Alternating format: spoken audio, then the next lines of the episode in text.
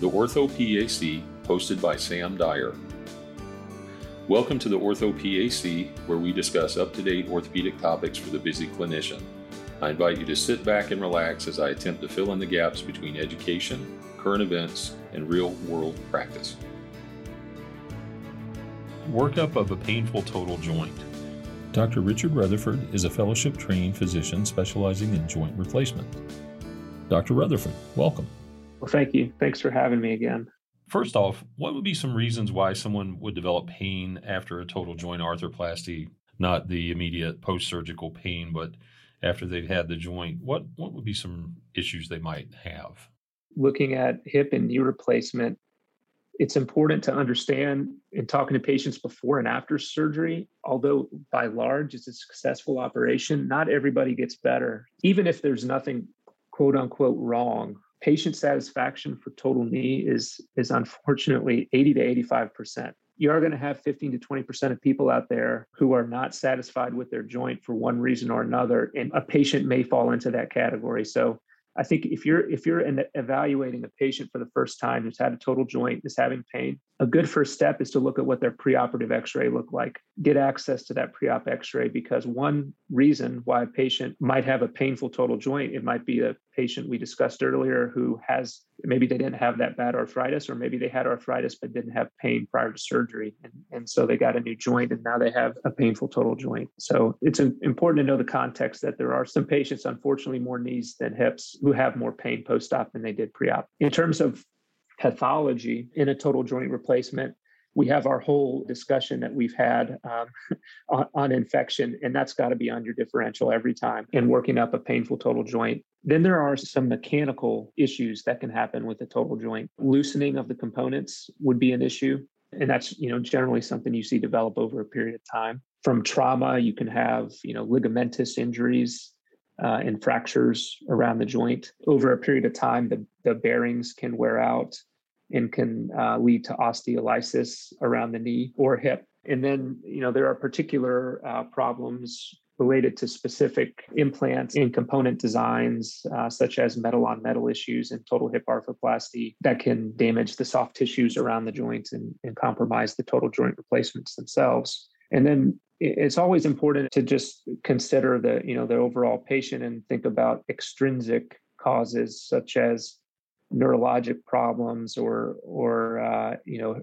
spine pathology that could be contributing to extremity pain but not directly related to the joint replacement itself so usually your best guide when evaluating a painful joint like we talked about in the infection discussion is taking a good history and that'll usually lead you in the right direction you know, determining did the patient have a pain free interval after their knee or hip replacement? Did they fully recover? Because that can clue you in. If they got the full recovery and then something happened, that can really clue you in on what you need to be looking for versus a patient that just felt like they had pain the entire recovery, never fully recovered. And, you know, you might have an infection in that scenario. You might have a patient who's in the unfortunate 15 to 20% of people who's just going to be an unsatisfied total total hip or, or total knee patient.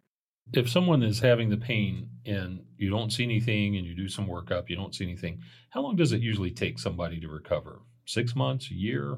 I know that's kind of a loaded question because just like any kind of treatment, there's variability from person to person, but usually by six months, they're doing pretty well, right? I would generally agree, you know, and it's another point. Some of that dissatisfaction, I think, has to do with the patient's expectations and we should all probably do a better job of making sure patients really have realistic expectations. That's a discussion I have frequently. And I, I think there's different ways to think about the recovery from a hip and knee replacement. Obviously, we're getting our patients out of the hospital a lot sooner. And I think a lot of patients associate that and think that the recovery is much faster.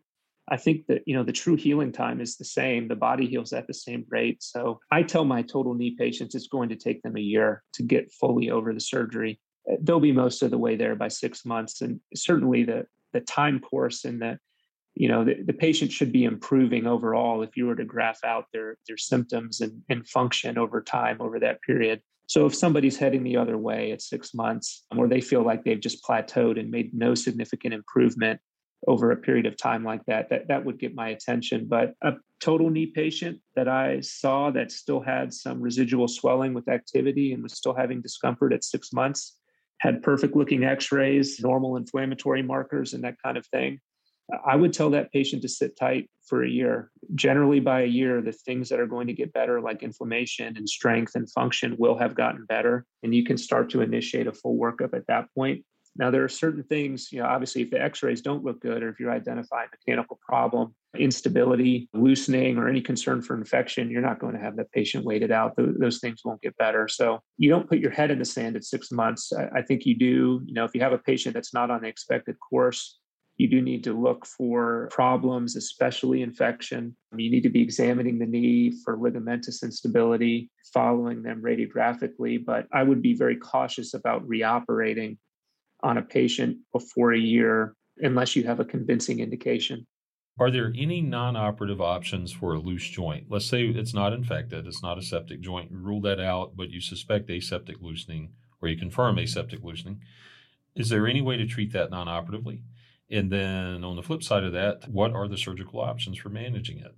There aren't good ones. It would be my short answer for non operative treatment for loosening. But there's a spectrum of what that can represent. A patient in whom you, you have seen progressive radiolucencies over time, but the overall position of the implant is stable. There's no impending collateral ligament damage in, in a knee replacement, for example, you're not concerned about impending fracture. Is a patient you could observe, but observing doesn't mean sending the patient away, not seeing them for years. You would want to bring that patient back on regular intervals. You would want to advise them about the risk of the problem worsening and resulting in a problem. And that generally, once a problem like this is identified, it's better to correct it earlier rather than later. There are patients in whom I suspect a loose component, but the component has been radiographically stable. I don't think the joint's at, at risk of a, a catastrophic problem such as a fracture. And we base the decision for surgery on quality of life, on how much pain the patient's having at that time, what their function is like. And the reason for that is that revision surgery in general has more risk than a primary although the revision surgery can address a loose component, the patients still may have pain. We talked about patient satisfaction after a primary joint. Patient satisfaction after a revision joint is worse. And so you can correct the problem and, and come up with a perfect looking x ray, but that patient may have as much pain as they did before the surgery, even though you're patting yourself on the back for a perfect looking x ray. It won't be very reassuring to the patient how good the x ray looks. You know, even though we don't have great options to really manage it non-operatively, I make sure that I discuss with them that monitoring it is an option provided the implants remain stable. And the other thing the patient needs to do is monitor their symptoms. Worsening instability and worsening swelling would certainly be an indication to come in, you know, sooner than their than their interval. And in terms of surgical treatment options, generally speaking, depending on what you're considering, it, it, involves removal of that implant and placement of a revision implant. And depending on what's there, that may require full revision surgery or a single component revision. And you know, there's often a lot of uncertainty. You can have a, a very good idea going in um, what you are going to need to do, but it's hard to know for sure because you know even if you think you have only a, for example, a tibial component loose, all the components need to be examined intraoperatively. And certainly you would want to fix everything that was wrong with the knee at the time of revision surgery. Even if it's a well fixed implant, if it's malpositioned, it may need to be removed so that it can be rotated correctly. Or another part of the, the discussion for a patient with a a problem re- requiring revision surgery is that there is some degree of uncertainty going into surgery exactly what the revision will end up entailing even uh, you know a, a, quote unquote straightforward revision going in can can end up necessitating a full revision surgery which can it can be a lot for a patient you wash it out, change the poly liner, and wiggle the components and see if they're loose. If they are, they got to go, right? Any other things that you would like to talk about regarding the workup of a painful total joint? I know we talked about outcomes and revisions have typically worse patient satisfaction than a primary. Any other thoughts or things that we should be thinking about? I can't stress enough that infection has got to be on the differential for every painful total joint and we can refer to the other podcast for a full discussion on that but that's that's always got to be on your radar considering other pathology in a patient that may be contributing such as you know a hip problem above a knee problem or a you know spine pathology above a, a painful hip. Obtaining the operative notes is extremely helpful eh, or the implant stickers. Sometimes there may be issues with a specific implant and it's it's important to obtain exactly uh, what implants are present. Of course the detailed history and physical is a must something I, I, encounter sometimes is a patient in whom all the imaging looks perfect, their exam is really fairly benign, but they're having pain. And just from your your clinical impression of the patient is that they're, they're really it, it's it's real pain, and and you just haven't been bright enough to pick it up. So I have patients where I just I have that discussion that, that there are some processes in the knee that are slow to develop. And aseptic loosening is one of them. When it's early, it's difficult to detect. And the way that you can pick up on it is by continuing to follow the patient. There are patients in whom we, we don't see anything catastrophic happening in the joint. We haven't identified a, a pathology, but we suspect there's something going on. I've had some success and, and think some patients have benefited from, you just need to bring them back and follow them over time. And you may see a progressive change on their on their x-ray over time that can point you in the right direction for that diagnosis. How do you work it up? Let's say we're doing diagnostic studies. I i know you've got to do your labs and again like dr rutherford said we've got this whole thing on an infected total knee but you do your labs. What are your diagnostic studies? Where do you go from there for a total knee, for example, barring anything else specific on their imaging or history that would point me in a direction, if it's if it's just a, a painful total joint with no other clues, that person in, in my clinic would get screening, ESR, and CRP I would likely not aspirate a patient without an obvious history of infection right off the bat, but should the ESR and CRP be elevated, that would be necessary. But screening ESR and CRP would be a starting point for, for every painful total joint. The patient might get a technetium 99 bone scan to evaluate for loosening of the component. I would not order that within a year. I usually advise a patient to wait as long as possible to order it to increase the diagnostic utility of the test because the closer the patient is to surgery, the more likely you'll get a false positive just due to the inflammation from a recent procedure. But that's a test I would do that can help increase or decrease your suspicion for loosening of a component. In a total knee, I will sometimes order a CT scan to evaluate for the rotational position of the components, which is difficult to assess on a plain x ray. That's uh, something that some providers will do routinely for a total joint. I tend to do that more selectively if I suspect, based on the plain x ray or on patellar tracking or on the clinical examination of the joint, that one of the components may be malrotated.